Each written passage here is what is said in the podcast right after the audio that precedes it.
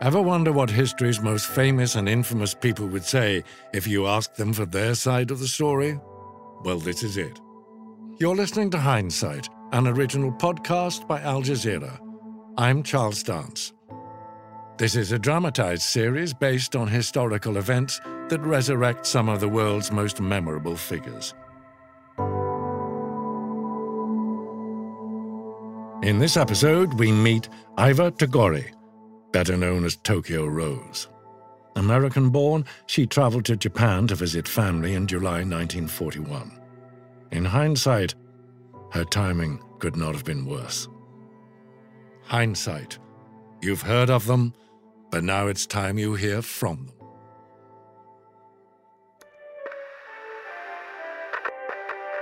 Hello there, enemies. How's tricks? This is Anne of Radio Tokyo. It is 1944, and the woman behind the microphone is committing a crime. At least that's how the Americans will see it. And we're just going to begin our regular program of music, news, and the zero hour for our friends. I mean, our enemies. In Australia and the South Pacific. She's dressed simply, her short hair plaited down behind her ears. So be on your guard and mind the children don't hear. She reads with a gentle smile, almost as though she's happy to be there, by her own volition. All set? Okay. Here's the first blow at your morale. The Boston Pops playing Strike Up the Band. US troops crowd round the radio to hear the Zero Hour, an English language news and music program produced in Japan and broadcast to troops over the Pacific. It's been about three years since Japan bombed Pearl Harbor. The Second World War has been dragging on for five years, but the propaganda is as fresh and persistent as ever. The aim of the Zero Hour was to try and demoralize US troops during the war. And dropped in the middle of it is Tokyo Rose, a name given to represent all English speaking female broadcasters. But through a series of events, one woman would be pegged to this wartime legend. This is the story of Iva Toguri, a U.S. citizen stuck between two warring worlds. Question is, was she duplicitous or just simply naive? My father, Jun, came to the United States just before the turn of the century in 1899. He was only 17. He was from a small farming village in Japan, and when he arrived in the US, he was eager to start a new life. But it would be years before my mother and older brother could join him. Despite working and living in the United States for many years, John was denied residency in the US time and time again. So, like many Japanese at the time, John obtained his Canadian citizenship in order to travel easily between Japan and the United States. My father was a very determined man. Six years after they married, my mother finally joined him in San Francisco, along with my big brother. I came along three years later in 1916. John, Fumi, and Fred were all Issei, otherwise known as first generation Japanese immigrants who were not naturalized. But since Iva was born on US soil, she was the first in the family to have American citizenship. Iva and her two younger sisters became a Nisei, an American with Japanese immigrant parents. I was born on the 4th of July. what a day to celebrate. Dad always liked to throw a party, and I was never sure which he loved celebrating more my birthday or Independence Day. I know which I loved more. Come on, Dad. Everyone is almost here. Where's the cake? My dad was so proud to have his daughter born on the 4th of July. He used to tell me he felt like he had won the lottery. When I was four, we moved to Calexico on the California Mexico border. And boy, did we have a great time there. But racial prejudice was building in California. I remember the day so clearly. My brother and I had run home from school, eager to see our new baby sister, June. We came through the kitchen door to find our mom packing all our things into boxes. What are you doing? I, I was confused. This was our home. Why were we leaving? I don't want to go. Where are we going? No one was telling us what was going on. My mom looked upset, and it scared us. I now know, of course, what it was all about, but back then, well, I never felt racial prejudice while in school. I never felt there was prejudice among teachers or schoolmates. The 1913 Alien Land Law had allowed John and all non citizens to lease agricultural land. But the rules were tightened in 1920, making owning or leasing the land illegal. This meant Iva's father could no longer make enough money to support his family, so they left Calexico. We eventually ended up back in Los Angeles. My parents owned a grocery store, and after school we'd rush home to help. Fred, come on, help me carry this. We lived in a typical American neighborhood with mostly white families. I was raised as a Christian and went to grammar school. I was very popular.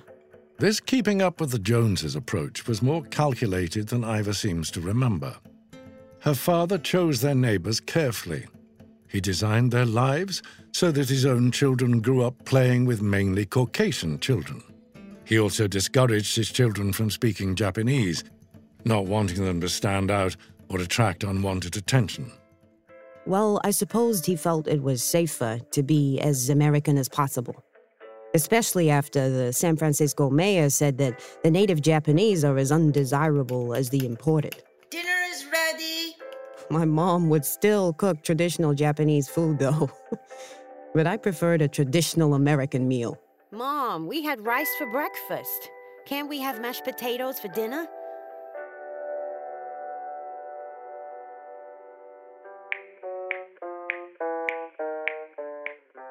Living in Los Angeles was great. My friends and I used to always listen to swing music.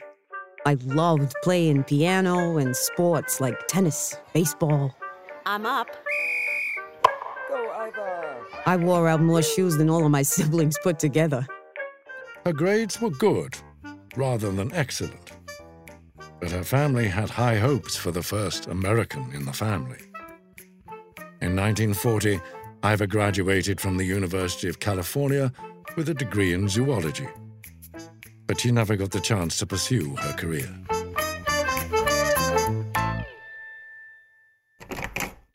Mom, look. Uncle wrote you a letter from Tokyo. Dearest Fumi, I hope you and your family are healthy. I'm writing to ask you a favor. Your sister is very ill. Her diabetes and high blood pressure, well, I fear she may not have long left. She asks for you every day and wonders if she will see you before she dies. Please come as soon as you can. Yours, Hattori. Don't worry, Mom. Let me speak to Dad and sort it out. You rest.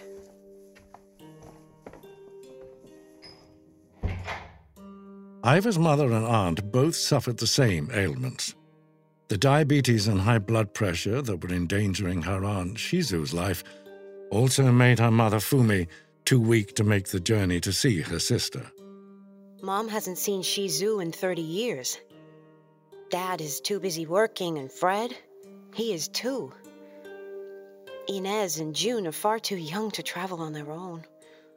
I had a sinking feeling that it would be up to me to represent my mom in Japan. Years later, she gave two reasons for going to visit a sick aunt and to study medicine. Whatever the reason, Iva was on her way to Tokyo. My dad booked my ticket. My passport wasn't ready, but it didn't matter. Japanese Americans always traveled with their ID certificate. And besides, we were told I could just apply for my passport once in Tokyo. Little did Iva know that this was the beginning of her journey to becoming a household name. Before I set sail, my family threw me a joint farewell and birthday party at our local Chinese restaurant. Everyone was there, including my college friends. Some of our neighbors came too. Now, June, Don't be messing with my things while I'm away. you know you'll miss me. On the 5th of July 1941, a day after she turned 25, Iva boarded the Arabia Maru, a passenger cargo ship. She did not travel lightly. She took 28 pieces of luggage filled with food and presents for her relatives. My mom was worried about what I would eat. I took baking powder and flour so that I could bake bread instead of eating rice. Bye, everyone. Love you. I'll see you soon, Mom. She would never see her mother again. No one waving Iva off that day could have known just how bad things were getting between the United States and Japan.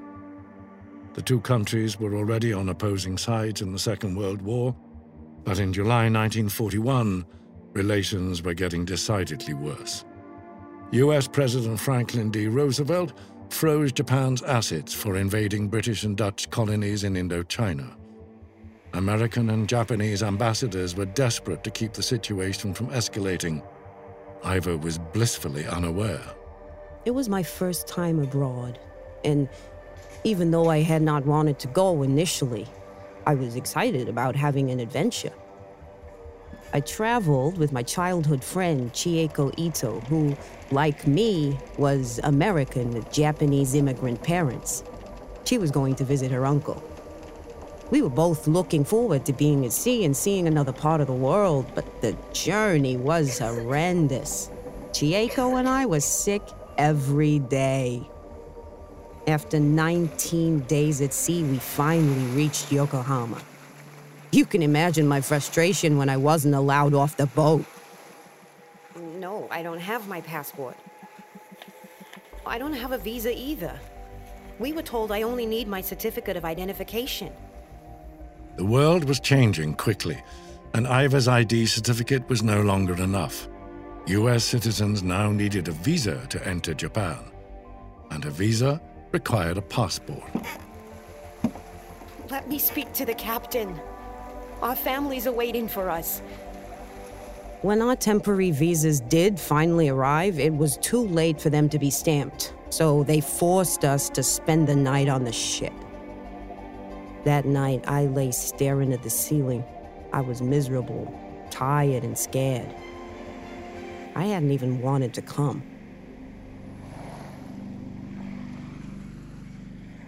I should have stayed on that boat and gone straight back to the US.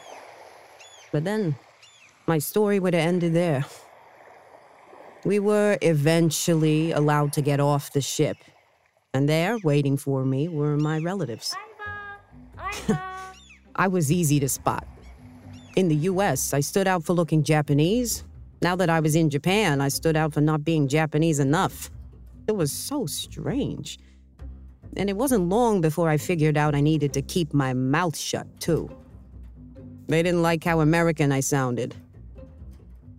The weeks and months dragged on. I had a difficult time adjusting to life in Japan. I didn't know what anyone was saying, and well, they could be rude. I wanted to go home. That September, I went to the US consulate in Tokyo to get my passport. What do you mean no one's looked into my application?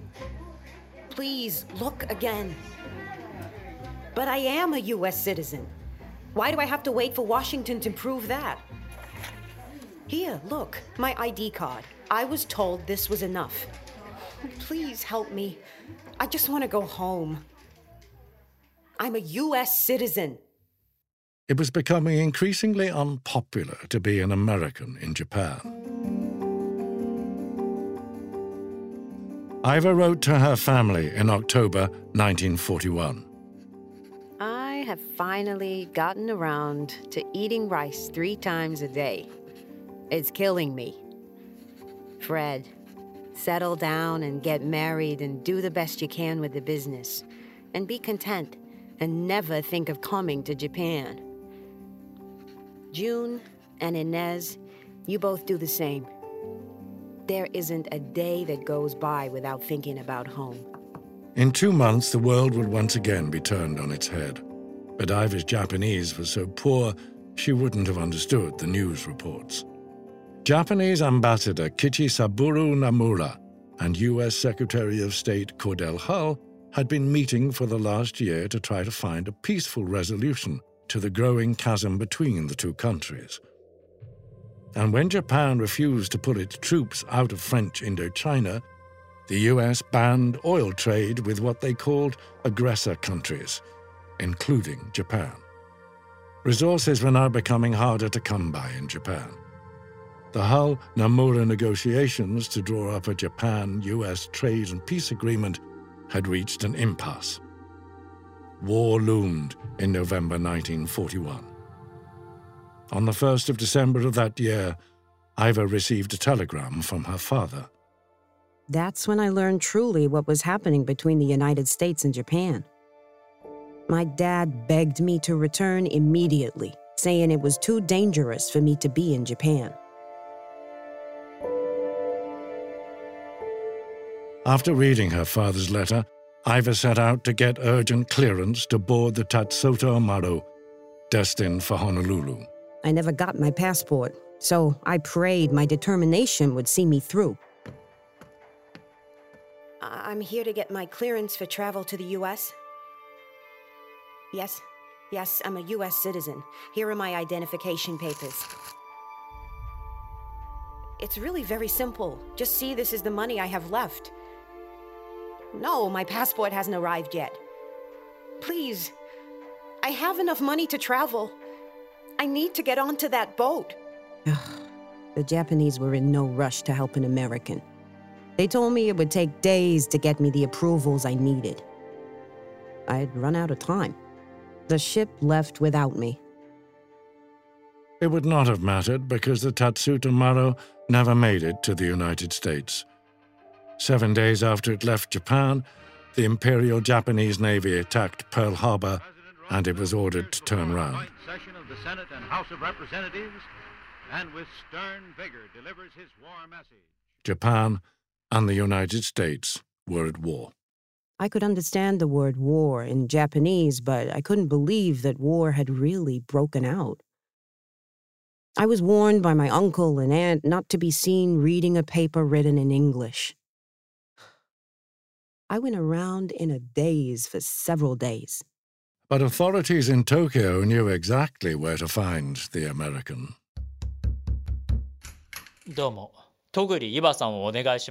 I tried to leave, but they wouldn't accept my papers. We're here for Iva Toguri.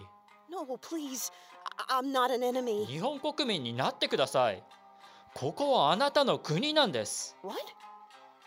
Absolutely not. I'm an American citizen. No, please stop turning up here. I'll say it again. I refuse to declare myself a Japanese citizen. Stop being so stupid. Get away. I've done nothing to you. When I wasn't being harassed by the police, I was being heckled at by our neighbors. They call me a horyo, that's a prisoner of war. They also called me a spy. I was a target. And the pressure on my relatives was too much, so I decided to move out. Iva now found herself alone in wartime Japan. She was an enemy alien in the eyes of the law.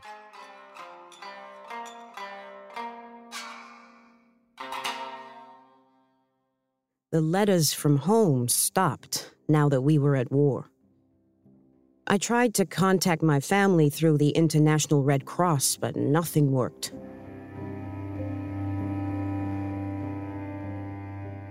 Thousands of miles away, her parents were living a parallel experience.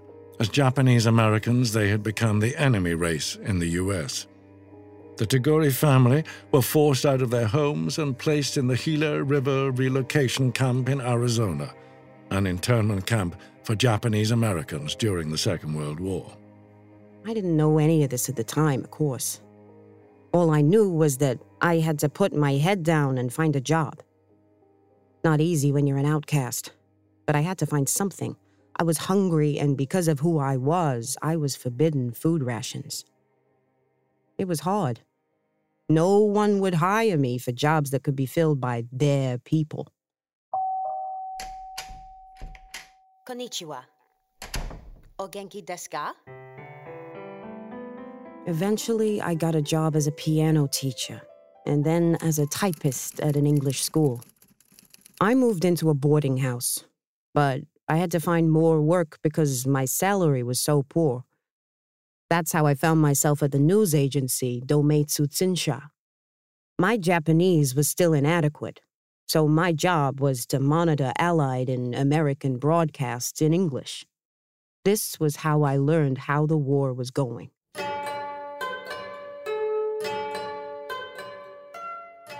After almost a year in Japan, I finally met someone I could openly talk to. His name was Philippe. He was kind and curious and worried like me about what was happening in the US. I no longer felt alone. Philippe d'Aquino was a Portuguese citizen of Japanese Portuguese ancestry. He too was registered as an alien national. Slowly, a romance blossomed. Philippe was a blessing. And when I became sick, he was there for me. I was hospitalized in the summer of 1943 for scurvy, beriberi, and malnutrition. Yeah, I didn't eat well. When I was well enough, I applied for a new job. I became an English language typist at Radio Tokyo. Unwittingly, this was Iva's first step to becoming Tokyo Rose. Radio Tokyo was full of life, and it was great to be in a place with other English speaking people. I would smuggle in food for the three prisoners of war forced to work at the station. It's okay. Take it. They were all English speaking broadcasters, producing propaganda programs started by and for the Japanese authorities. One of such programs was Zero Hour. The name Zero Hour was actually quite loaded. It meant the time set for the start of an attack, but also the Zero was the most feared Japanese fighter plane at the time. Zero Hour was designed to demoralize morale among American GIs in the Pacific. It was also meant to intimidate. So here's what we need to work on. You can trust me. One of the men Iva worked with was Major Charles H. Cousens, who'd been captured by the Japanese at the fall of Singapore in 1942. When the Japanese learned he'd been a radio announcer in Australia, they forced Cousens to produce the show or face execution. This is the Zero Hour calling in the Pacific. And for the next 75 minutes, we're going to take you through music. Major Cousens came to me and asked me to present the Zero Hour. What's that about? He told me I would be entertaining U.S. soldiers. He'd write the scripts, and I'd read them. Why me? I've never hosted a radio show. Well, it would be something different. And here Iva fell through the trapdoor. Her fate was sealed. Greetings, everybody. This is your little playmate, I mean your bitter enemy, Orphan Anne, with a program of dangerous and wicked propaganda for my victims in Australia and the South Pacific. Stand by, you unlucky creatures. Doggone it. There's a war on, isn't there? So none of this singing nonsense.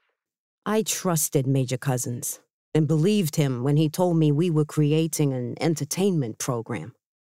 Cousens was trying to subvert the Japanese propaganda machine by writing satire into the scripts, intended to actually lift morale among Allied troops.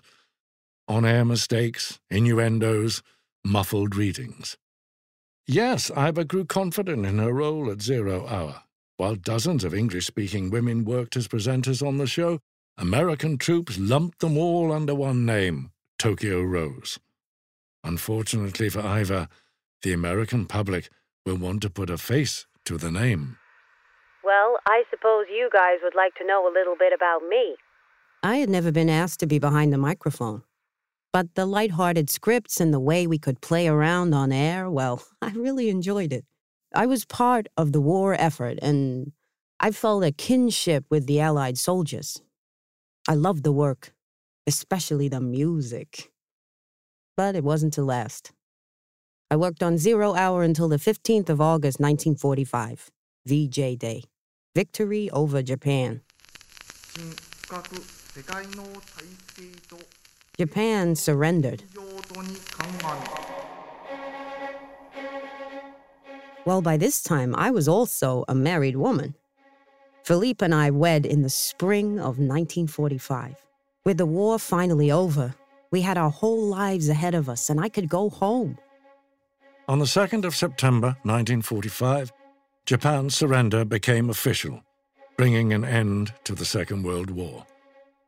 But the effects of war linger, of course. In the US, victory celebrations filled the streets, but waves of post war hatred lined the curbside.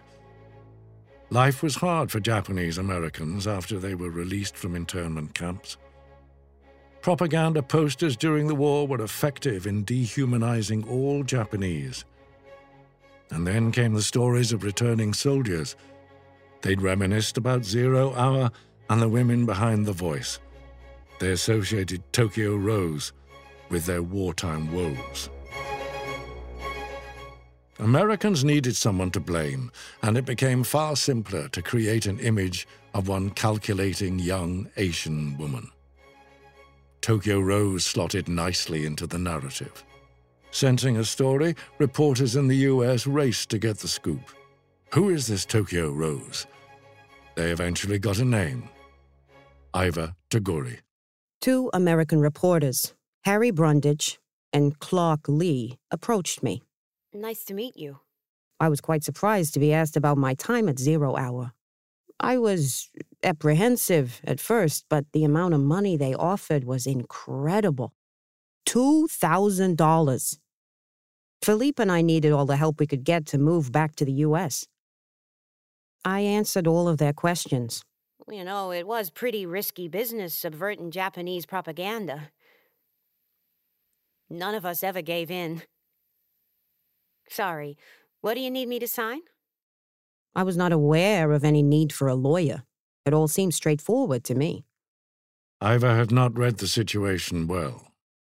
I had not realized that Lee and Brundage were only interested in finding someone they could pin as being Tokyo Rose. The day after I gave the interview, an article appeared in the Los Angeles Examiner with the headline Traitors Pay. The stories they printed about me completely ignored what I told them and my story of wartime survival. I never broadcast propaganda like they wrote. They lied about what I had said and done, and even wrote a completely false confession. What's more, I was never paid.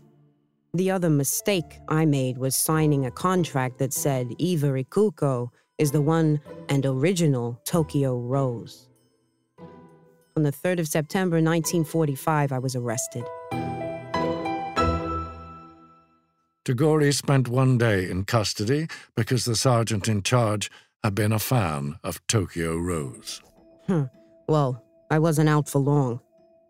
On the 17th of October 1945, I was arrested again. The U.S. Army investigated me, and I was taken to the notorious Sugamo prison in Tokyo. That's where General Tojo was hanged just a few years later. Nobody told me what was going on or what the charges were. I was not allowed a lawyer, not allowed to contact anyone, not even my husband. I didn't get any clean clothes. When can I see someone? What about my rights? They put me in with war criminals, political prisoners, people who had committed fraud or hurt people, but what had I done? God, the luck. How much more was I supposed to endure? I cursed the day I ever got on that ship. It would be two months before Iva's husband Philippe was allowed to visit.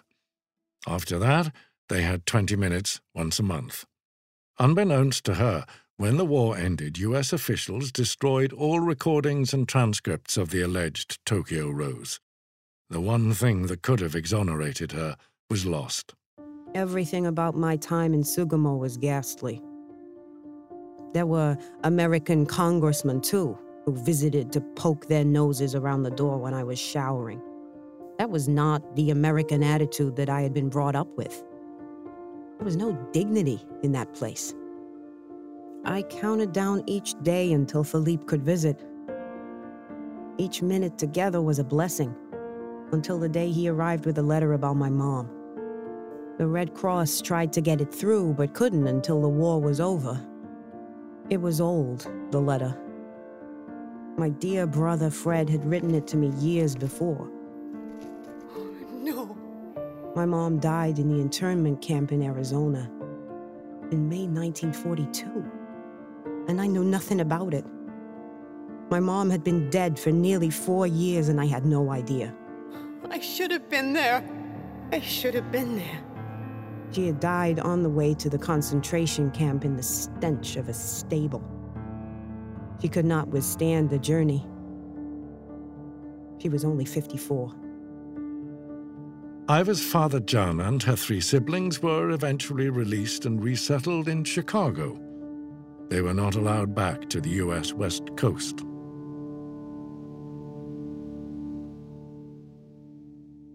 Iva spent a year in prison before the United States Army found she had committed no offenses according to military law. Iva walked out of prison in October of 1946. Philippe met her with a bouquet of flowers. I have missed you. Finally, it's over. Finally, we were reunited, and I could start to think about going home. I had still not been given my American passport, so Philippe and I reluctantly began to make a home for ourselves in Tokyo. I wanted to go back to the US so badly, but Philippe wanted me to keep my head down, to not give the press anything more to write about. Japan had become even worse after the war, if you can imagine it. Food was so scarce and expensive. I agreed to keep ourselves to ourselves until things settled down, but I always held on to the dream of returning to the U.S. But then, Iva had a new incentive to get home quickly. In 1947, I became pregnant. we were overjoyed. Of course, this meant I wanted to get to the U.S. before the birth. My child should be American like me. Little did I know, my fellow Americans had something else in mind. In the U.S., anti Asian groups and the Los Angeles City Council knew Iva wanted to return, so they started a campaign to get her tried. Brundage, who'd initially interviewed her, was aware of the witch hunt. He rushed to Tokyo to try to get another interview with Iva, but she was not herself. Two weeks prior, her son had died the day he was born. Nothing made sense to me then. I was in the depths of despair, and here was Brundage telling me that this was the only way I could return to the United States. So this will definitely mean I can go home. He said if I did not sign his papers, I would be stuck in Japan forever. If this is my only way back, then so be it. Iva signed his interview notes and, in doing so, ended her long suffering uncertainty of getting back to the United States. On the 26th of August, 1948, Iva Toguri, now 36 years old, was heading home in handcuffs. Philippe only found out about her departure when he read it in the newspaper the following day. I arrived home in September 1948, seven years after I left. I was escorted to San Francisco to be tried on eight counts of treason. The city was renowned for its anti Japanese sentiment. That was not how I remembered being treated in my childhood. Anyway, we could not afford an expensive lawyer, so three civil rights activists and lawyers took my case for no fee. There was nothing to do but wait patiently as the trial unfolded. I would try not to think about the trial too much. I just focused on getting prepared for each new day in court and making sure I was presentable. This had happened before, and everything had turned out all right. I just had to keep my head down and get through it. Iva's trial started on the 5th of July 1949.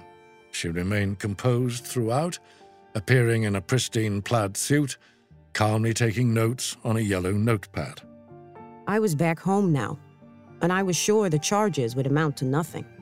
No verdict. See? Like I said, two hung juries.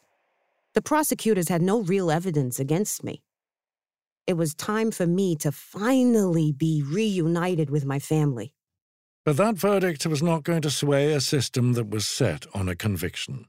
The judge serving on the case denied the defense of some of their witnesses, and the jury selected was all white. What happened next was ridiculous. If you want an example of how not to run a justice system, keep listening.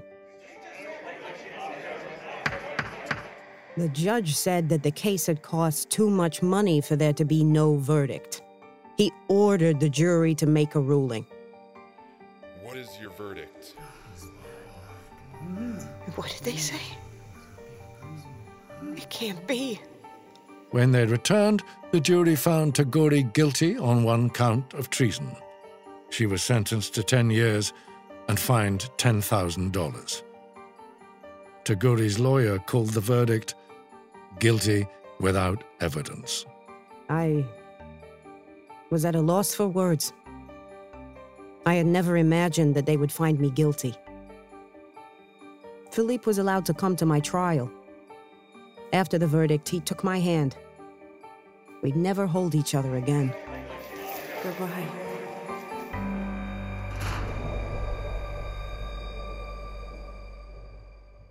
I ended up spending six years and two months in prison.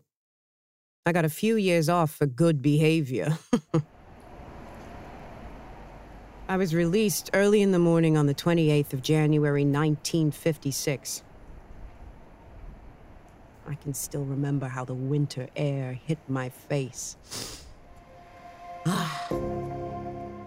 I nearly fell to my knees when in the crowd I saw a face I had longed to see for so many years. my dad. お前を誇りに思うよ。 I'm so proud of you. He said to me, You're like a tiger. You never changed your stripes. You are American through and through. Iva, Iva, Iva, Iva, here, Iva. But don't celebrate for me just yet. An agent from the United States Immigration and Naturalization Service was waiting for me too. The government was still treating me as a stateless person and threatened to deport me. How exhausting. They eventually gave up on that threat of kicking me out, but I remained legally stateless for nearly three decades. Iva's conviction had also cost her her marriage. During her trial, her husband Philippe was permanently barred from returning to the US. They were forcibly separated and reluctantly divorced in 1980. Later, it was revealed that FBI agents had trained the prosecutor's witnesses to lie to the court. Iva avoided the press, but did once tell a reporter that she would never forgive the two men who had fabricated stories to get her convicted. Iva was one of only a handful of US citizens to ever be convicted of treason. She was finally exonerated in 1977 by US President Gerald Ford on the morning he was about to leave office. Without much fanfare, explanation, or an apology, the pardon restored her citizenship. She lived her life being known as the fictional Tokyo Rose. The infamous Japanese legend cast an enormous shadow over her life. Iva is now remembered as a war hero for her radio programs subverting Japanese propaganda, as well as a victim of injustice and a scapegoat for the racial discrimination of post war US. In 2006, at the age of 90, Iva received an award from the Second World War Veterans Committee, nine months before her death.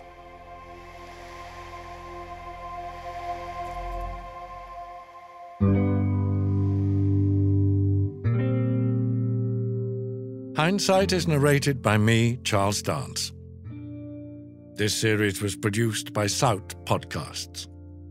Their team is producer and editor Tala Alisa, associate producer Asant Samut.